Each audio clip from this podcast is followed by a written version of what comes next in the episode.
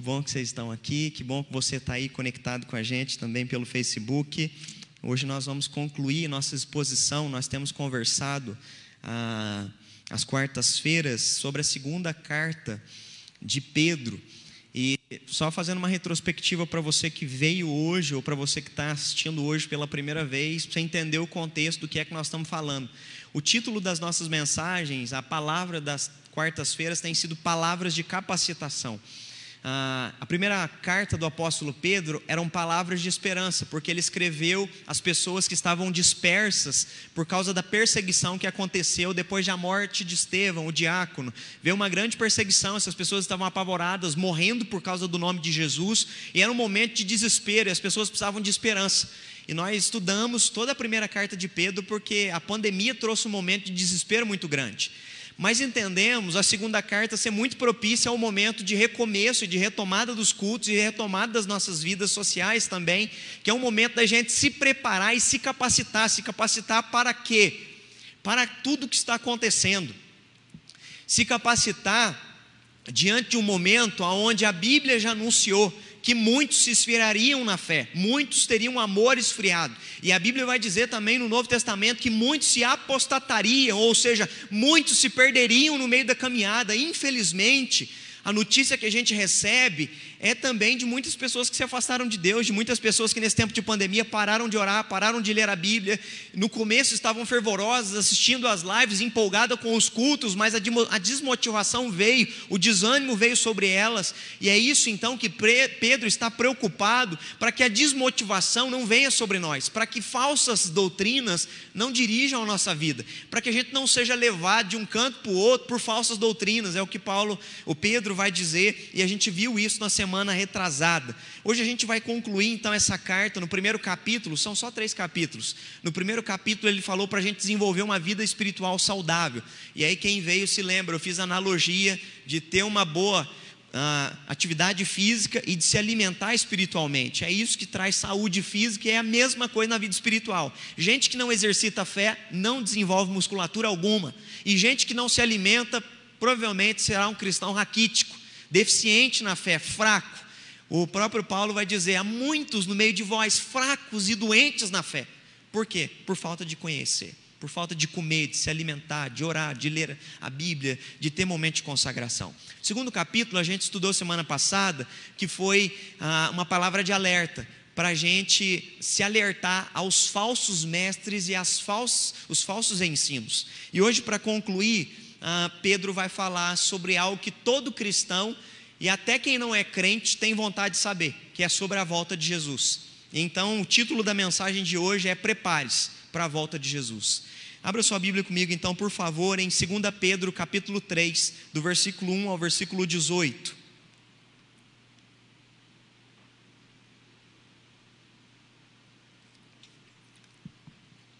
Segunda Pedro, capítulo 3, do versículo 1 ao versículo 18.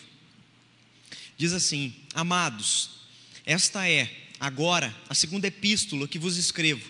Em ambas eu procuro despertar com lembranças a vossa mente esclarecida, para que vos recordeis das palavras que anteriormente foram ditas pelos santos profetas, bem como do mandamento do Senhor e Salvador, ensinando pelos vossos apóstolos tendo em conta, antes de tudo, que nos últimos dias virão escarnecedores com os seus escárnios, andando segundo as próprias paixões e dizendo: onde está a promessa da sua vinda?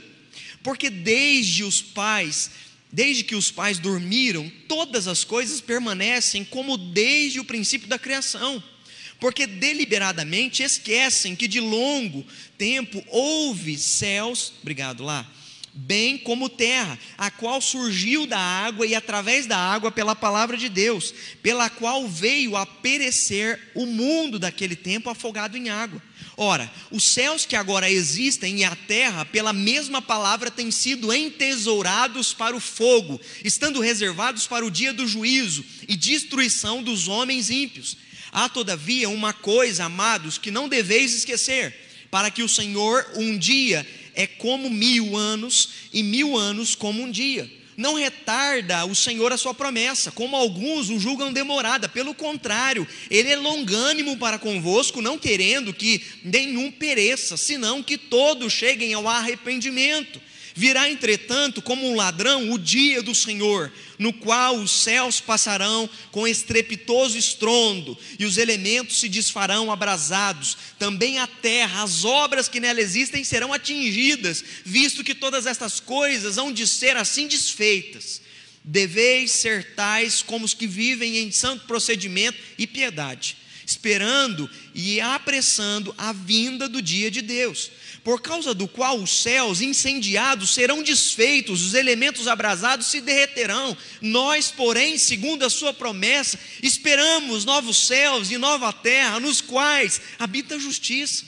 Por essa razão, pois, amados, esperando estas coisas, empenhai-vos por ser desachado por ele em paz, sem mácula, irrepreensíveis, e tende por salvação a longanimidade de nosso Senhor, como igualmente a nosso amado irmão Paulo vos escreveu, segundo a sabedoria que lhes foi dada, ah, ao falar acerca desses assuntos, como de fato costuma fazer em todas as suas epístolas, nos quais há certas coisas difíceis de entender, que os ignorantes e instáveis deturpam, como também deturpam as demais escrituras para a própria destruição dele Vós, pois, amados, prevenidos como estáis de antemão, acautelai-vos. Não suceda que, arrastados pelo erro desses insubordinados, descaiais da vossa própria firmeza. Antes, crescei na graça e no conhecimento do nosso Senhor e Salvador Jesus Cristo. A Ele seja a glória, tanto agora como no dia eterno. Amém. Como se preparar para esse dia? Já se fez essa pergunta? Como é que vai ser o dia da volta de Jesus? Ah, como me preparar, como é que cristão eu posso aguardar esse dia, o que é que Deus espera de nós e o que significa a volta de Jesus Cristo. Por que, que eu estou falando sobre isso? Porque tem pessoas que olham para a volta de Jesus Cristo com medo. Tem pessoas que olham e pensam no dia da volta de Jesus Cristo como um dia horrível. Mas Pedro está incentivando a nós cristãos a apressarmos o dia da volta de Jesus. Eu não sei se você prestou atenção, mas ele usa essa expressão apressai. Ou seja, nós cristãos podemos ter atitudes para apressar esse dia, de maneira ansiosa, nós aguardamos esse dia. Cristãos não devem ter medo do dia da volta de Jesus. A volta de Jesus para nós não causa pânico. A volta de Jesus para nós vai ser o melhor do dia da nossa existência. Vai ser o dia da, do encontro do noivo com a noiva, ou seja, de Cristo com a igreja. O dia de nós nos encontrarmos com o nosso Senhor e Salvador, com aquele que morreu na cruz do Calvário por amor dos nossos, né, de mim e de você, ou seja, dos seus eleitos. Ele morreu na cruz pelos nossos pecados. Então, o que é que Deus espera de nós, falando, prepare-se para a segunda vinda de Jesus Cristo? Primeiro, ah, eu quero que você entenda uma coisa, que é essa preocupação que Pedro tem, ele tinha naqueles dias, e eu creio que a mesma preocupação é para nós hoje. Qual é a preocupação? Não banalize o fim. Não banalize o fim. Jesus voltará. Por que, que eu estou falando não banalize o fim? Porque a preocupação de Pedro é que tinha muitos falsos mestres dizendo o seguinte: Jesus, quando foi assunto aos céus, prometeu para vocês que voltariam. Alguns apóstolos já até morreram e ele não voltou ainda. Então, provavelmente é mentira, ele não voltará. E nós vivemos em dias onde já se passaram mais de dois mil anos. E aí fica o questionamento: mas ele não prometeu que voltaria? Ele não vai voltar?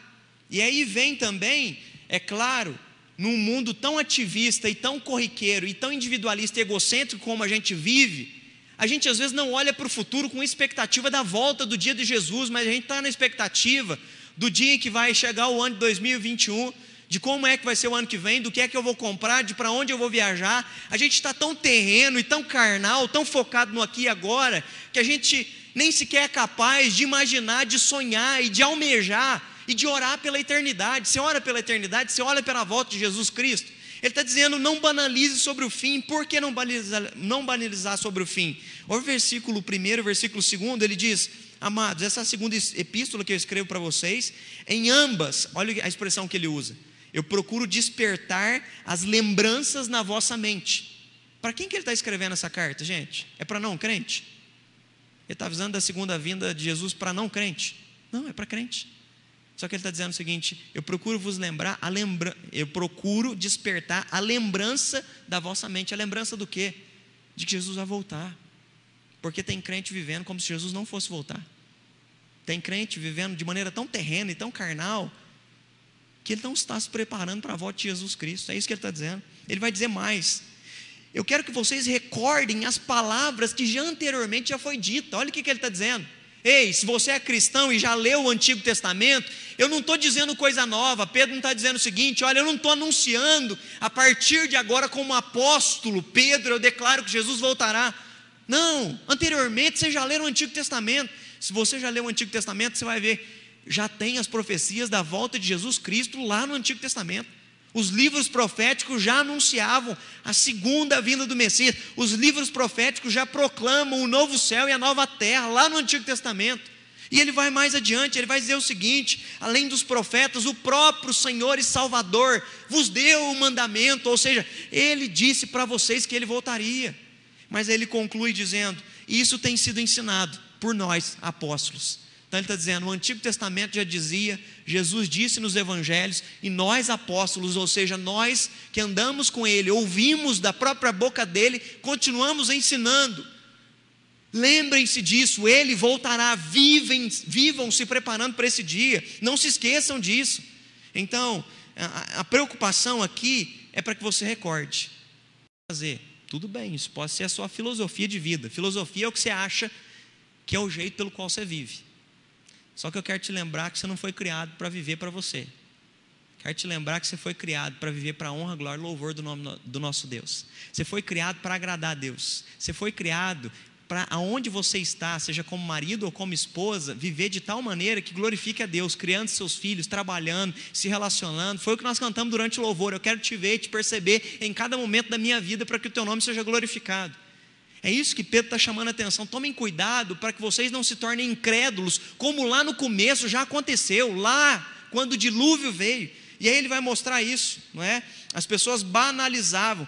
E aí, diante da banalização, tanto na época do dilúvio, não é? Aconteceu como continua acontecendo nos dias de hoje estava acontecendo nos dias de Pedro. Ele nos alerta porque, sendo cristãos, nós podemos correr um risco. Qual é o risco? O perigo de mesmo conhecendo a Deus, de começar a se esquecer de que um dia nós nos encontraremos com Ele. A gente pode começar a correr o risco de Jonas. Jonas, para mim, é uma coisa que fica muito gravada no meu coração. Porque Jonas é o homem que anda com Deus, mas quando Deus pede para ele ir para Nínive, ele vai para Tarsis. Como é que um homem que anda com Deus, como é que um homem que ouve Deus, como é que um homem tem relacionamento com Deus, é chamado por Deus para ir para um lugar e vai para outro lugar? Sabe por quê? Por causa da natureza carnal. Sabe o que eu estou querendo dizer? Não subestime você. Eu e você somos ruins. Dentro de nós há vontade por coisas que são erradas. Então, tome cuidado com você mesmo. Tome cuidado com a emoção que você tem doente. Tome cuidado com tentação que você é tentado. Nós somos tentados. Tome cuidado com você mesmo. É isso que ele está dizendo. Ei, abra os olhos, porque Jesus vai voltar. Isso não é brincadeira. Esteja alerta para isso. Tudo bem, falamos que Jesus vai voltar, é o primeiro ponto que ele quer colocar aqui. Não banalize a volta. Então, tudo bem, eu, eu entendi, pastor, eu preciso trazer a memória que Jesus vai voltar. Mas se Jesus vai voltar, aí é a pergunta, a segunda pergunta que normalmente as pessoas fazem. Provavelmente você já fez essa pergunta, é a pergunta que eu mais escuto quando vai falar de Apocalipse. A pergunta é: Pastor, quando será o fim? Pastor, a pandemia é o fim, chegou o Apocalipse, é agora. As pessoas querem saber a hora o momento, quando é que isso vai acontecer. E aí, para te responder isso, uma segunda lição que eu quero deixar para você. Primeiro, não banalizar. Segundo, compreenda a volta de Jesus. E repense se você está pronto ou não para essa hora chegar. A pergunta é: se Jesus voltasse agora, você está pronto? Se Jesus voltasse nesse momento, se Jesus voltasse qualquer dia da semana, em qualquer horário, em qualquer lugar, você estaria tranquilo com a volta de Cristo?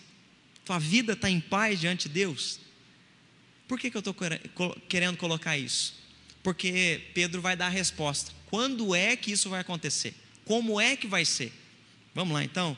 2 Pedro 3,7, ele dá a resposta de como é que vai ser. Ele diz assim: Ora, os céus que agora existem e a terra, pela mesma palavra, têm sido entesourados para o fogo, estando reservados para o dia do juízo, da destruição dos homens ímpios. O que, que Pedro está querendo dizer?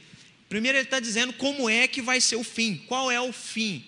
Eu não sei se você prestou atenção, mas ele diz: a, a terra, ele usa a expressão, não é? Agora os céus e a terra têm sido entesourados para o fogo, ou seja, ele diz que o fim será um fim de fogo.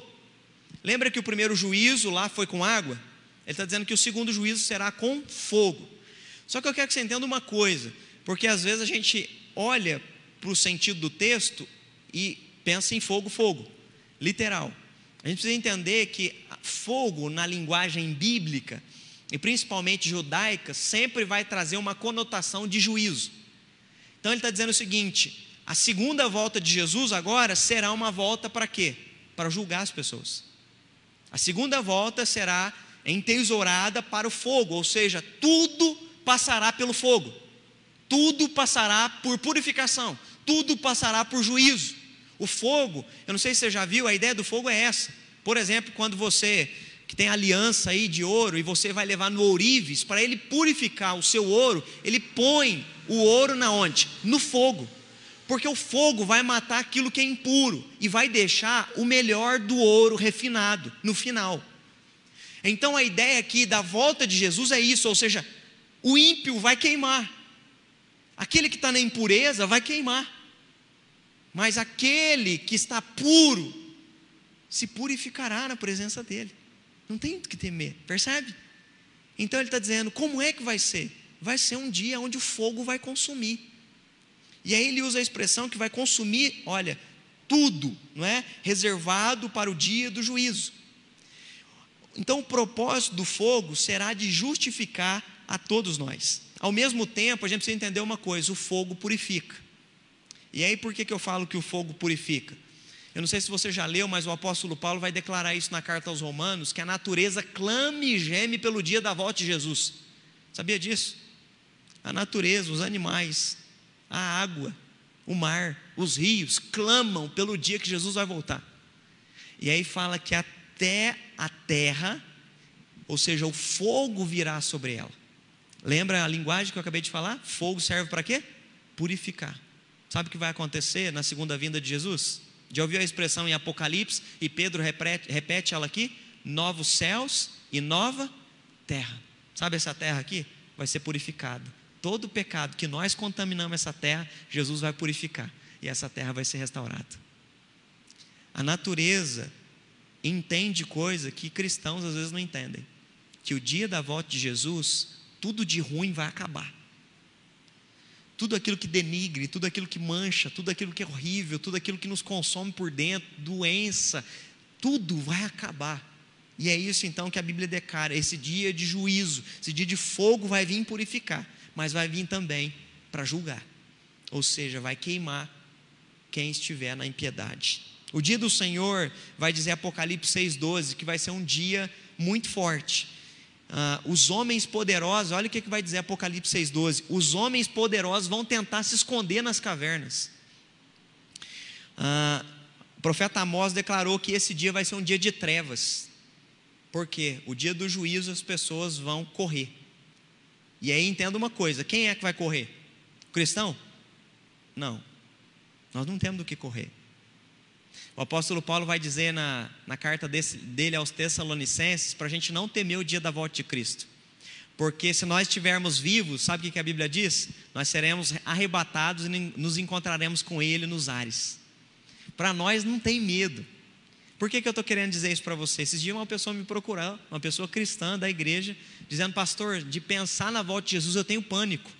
Eu disse para ela, era para você se alegrar, a volta de Jesus é o melhor dia da vida. E você tem medo de dar volta de Jesus? Porque ensinaram para ela de maneira errada. Nós não temos que temer o dia da volta de Jesus. Nós temos que ansiar, orar por esse dia chegar o mais rápido possível. Porque quando esse dia chegar, tudo vai passar. Toda essa dor que consome, todo esse pecado que destrói, toda essa corrupção, toda essa injustiça social, toda doença, toda praga, peste, vai acabar. Nesse dia, tudo cessará porque com fogo virá purificar e virá julgar aquilo que está de errado. Quando será o fim? Aí é a pergunta que todo mundo faz e quer saber o dia, a hora e a data marcada para colocar no calendário, então começar a se preparar. Aí ele vai responder no versículo 8 a 10. Quando é que vai ser esse momento? Olha aí. Há todavia uma coisa, amados, que não deveis esquecer. Olha aí a expressão que ele usa. Para o Senhor, um dia é como mil anos. E ele diz: e mil anos é como um dia. Sabe o que ele está querendo dizer com isso? Ele está dizendo, primeiro, irmãos, quero que vocês entendam uma coisa: Deus é eterno. Ou seja, Deus é tão poderoso que para ele mil dias é como mil anos é como um dia. E um dia é como mil anos. O que, que ele está dizendo? Deus está fora do tempo. Eu e você temos tempo, ordem cronológica. Amanhã eu vou celebrar o aniversário da minha esposa, Eveline, né? Então a gente tem data de nascimento, a gente tem a data no calendário que anualmente a gente celebra o nosso aniversário. A gente está no Cronos. Isso no, no, grego, no hebraico, é chamado de Cronos, é cronologia. Deus não está no Cronos, Deus está fora, Deus está no Kairos. Eu não sei se você já viu a expressão, mas Ele é o Pai da eternidade. Ou seja, para Deus é difícil a gente compreender isso, porque para Deus toda a história é como se fosse esse livro aqui. Ele consegue ver o passado, o presente e o futuro simultaneamente. Ele consegue abrir e enxergar lá no passado, ele consegue estar aqui no presente, ele consegue já ver tudo que vai acontecer no futuro, porque ele está fora. Então, quando ele está dizendo, para ele, mil anos é como um dia, e um dia é como mil anos, ele está dizendo, ei, ele está fora do teu e do meu tempo. Ele é tão poderoso, olha a complexidade de entender isso. Um dia sendo como mil, e mil sendo como um. Consegue entender? Não, porque nós estamos dentro de uma linha cronológica. Para nós, mil é mil, para nós, um dia é um dia. Ele está dizendo, pai, para ele não, ele é tão poderoso que ele está fora disso, ele extrapola isso. E aí o que, que ele vai chamar a nossa atenção? Então não retarda o Senhor a sua promessa, como alguns julgam demorado, ele traz o questionamento. Alguns estão falando que Deus está retardando a promessa, que Ele está demorando demais para voltar. Ele diz: é claro que não, pelo contrário, Ele está sendo longânimo. Ei, por que, que Jesus não voltou ainda? Sabe por que, que Jesus não voltou ainda? Porque Jesus ainda tem seus predestinados, seus eleitos a serem salvos. Qual a expressão que ele usa? Ele, na verdade, está sendo bondoso. Ele está esperando o momento e a hora certa, porque tem muito mais gente para ser salva. Tem muito mais gente que ainda não, não ouviu do Evangelho e foi eleito, foi predestinado. E aí, por que, que ele está chamando a nossa atenção sobre isso? Porque dentro desse propósito eterno, eu e você temos um, uma missão junto. Qual missão é? Olha, se Deus predestinou antes da fundação do mundo, o apóstolo Paulo vai dizer em Romanos ele diz o seguinte: todo aquele que invocar com seus lábios o nome do Senhor Jesus será salvo. Só que ele faz uma perguntinha: como serão salvos se nunca ouvirem falar do Evangelho? Como ouvirão lá fora do Evangelho se nós não formos pregar para eles? Percebe que tem uma linha cronológica, uma sequência lógica? As pessoas, quando confessarem Jesus, serão salvas, mas primeiro precisa ouvir. O crente precisa sair da igreja e pregar. Então, o que Pedro está chamando a atenção é isso. Não, ele não está demorando. Ele tem um momento exato para voltar, mas nós, como cristãos, precisamos fazer a nossa parte, que é falar de Jesus para essas pessoas que foram predestinadas antes da fundação do mundo. O tempo da sua demora, não é? Na verdade, é longanimidade. Então, eu e você temos um propósito diante de tudo isso. Pedro responde como o próprio Senhor Jesus ensinou para ele. Quando é que vai ser então que dia que vai ser a volta de Jesus? Lembra que os discípulos perguntaram isso para Jesus?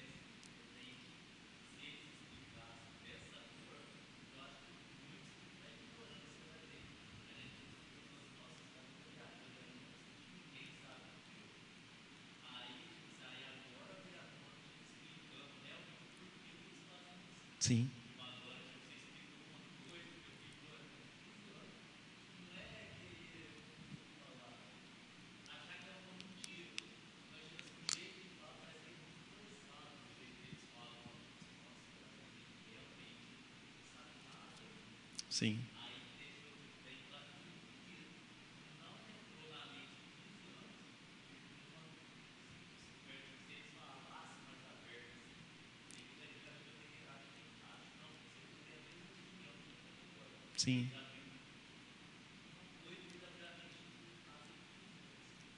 Compreende, né? para você que está em casa, o Kleber foi falando ali, às vezes não chegou o áudio para você, tá bom?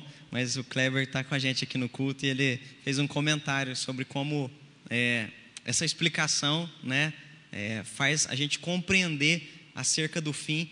E, e os discípulos perguntaram isso para Jesus: Mas quando é que o senhor vai voltar? Eu não sei se vocês se lembram disso. E aí, lá em Mateus 24, 36, Jesus responde para eles: O que, que Jesus responde?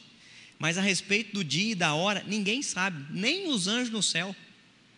Então o que, que Pedro está ensinando? Irmãos, a nós não compete saber o dia e a hora.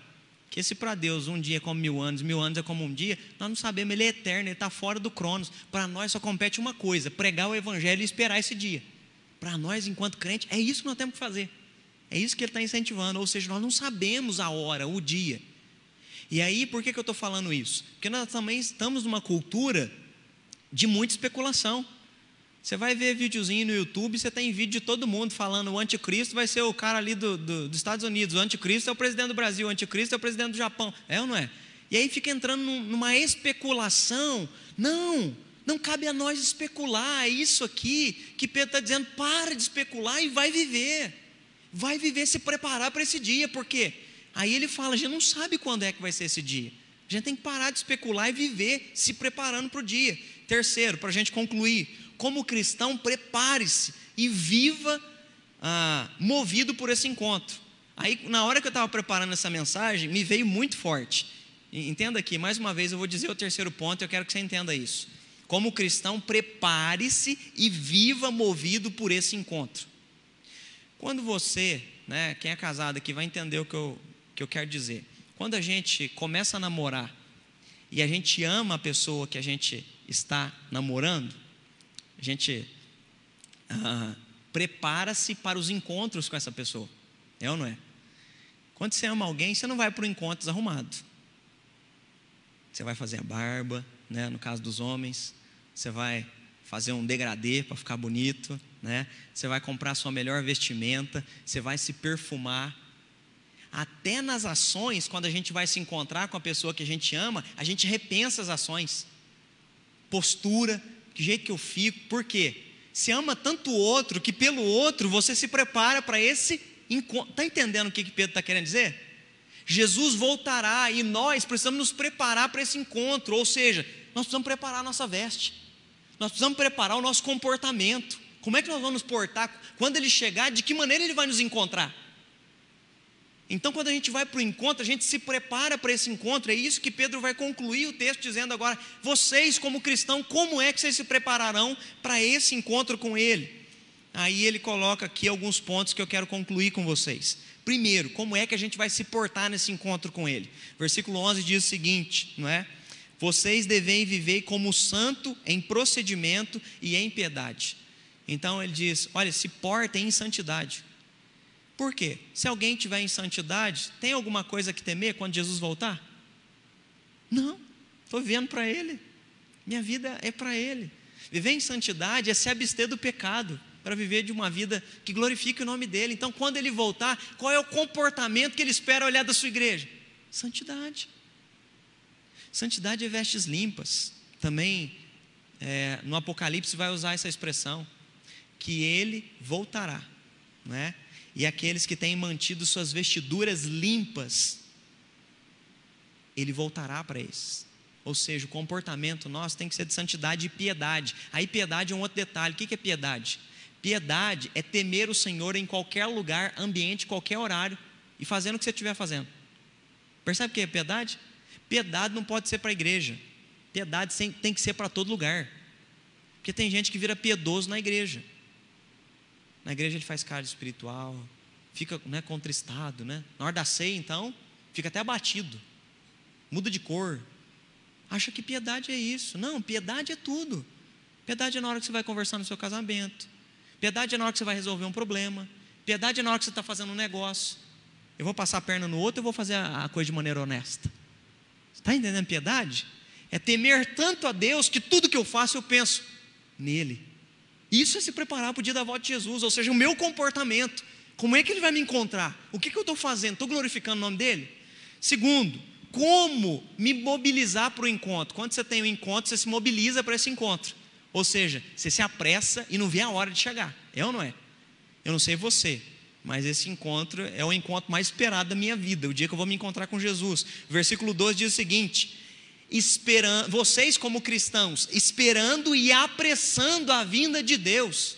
Você sabia disso? Que nós, como cristãos, podemos esperar e apressar a vinda de Deus? Você sabia disso? Pastor, como é que a gente pode apressar a vinda de Deus? Jesus disse que a, a sua vinda se daria quando o evangelho tivesse sido pregado sobre toda terra. Como é que nós apressamos a vinda de Deus? Pregando. Se você não prega, você não apressa. Você não, não anseia por isso. Por que é que nós pregamos? Porque a nossa anseia é pregar a todos que a gente se encontrar, falar, anunciar do amor de Deus. Porque quando isso se completar, então se dará o dia da volta do Senhor. Então apresse, se mobilize para esse encontro. Queira se encontrar com Ele. Terceiro, além de se mobilizar, aguarde esse dia. Você tem aguardado esse dia? Versículo 3 diz o seguinte: Nós, porém, segundo a promessa, esperamos novos céus e nova terra. Ou seja, nós temos que ter expectativa de um lugar melhor do que esse. Porque se a gente ficar se alegrando só com aqui e agora, o nosso coração não se move pela eternidade. A gente precisa olhar para a eternidade, ter expectativa de um novo céu, de uma nova terra.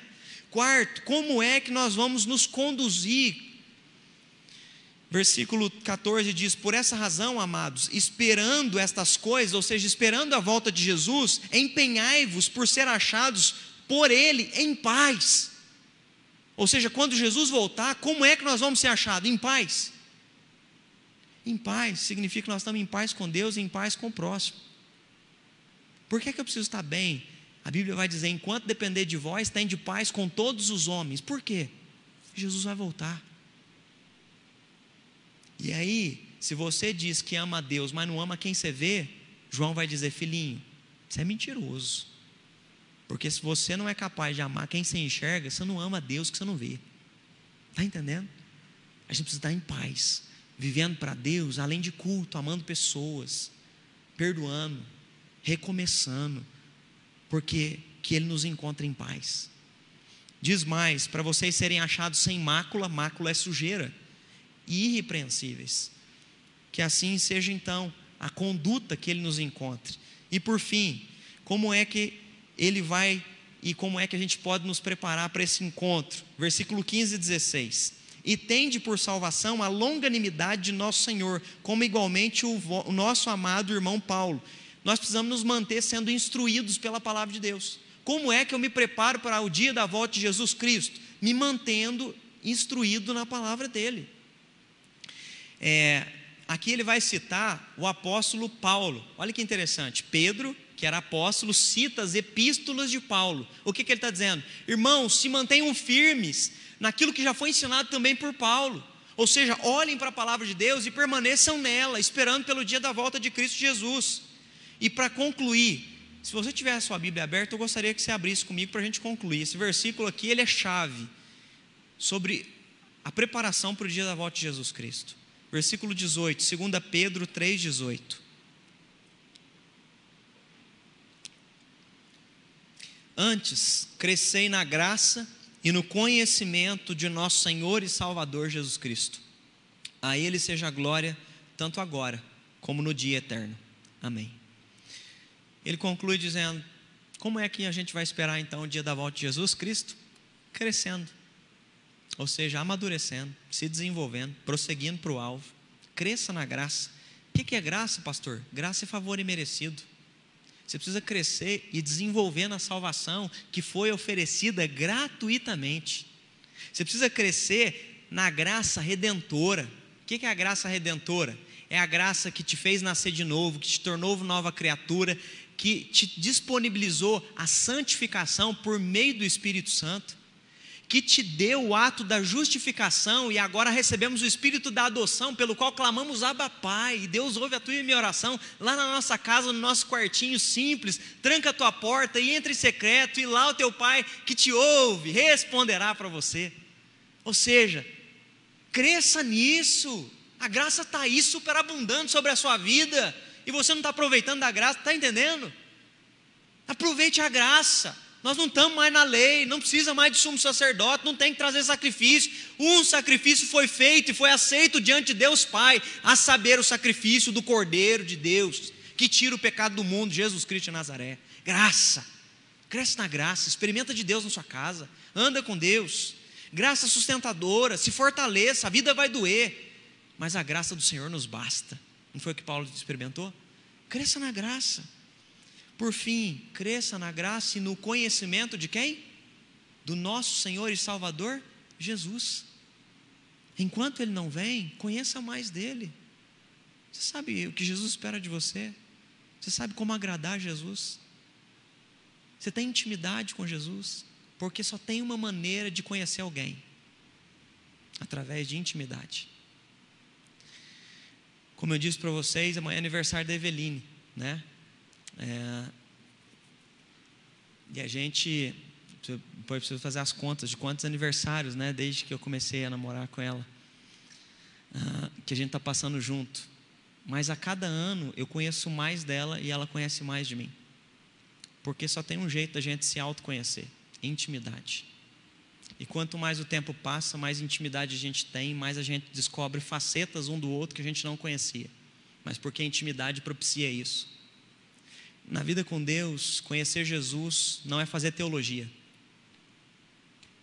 Às vezes você pode ser PhD, falar hebraico, e hebraico é complexo, é de lá para cá, é o contrário. Você pode saber grego, mas você pode não conhecer Jesus. Muitos chegarão naquele dia dizendo: Senhor, Senhor, fiz teologia em teu nome. Eu nunca te conheci, querido. Olha a expressão que Jesus vai dizer: Eu não vos conheço porque a gente só conhece com quem a gente tem intimidade.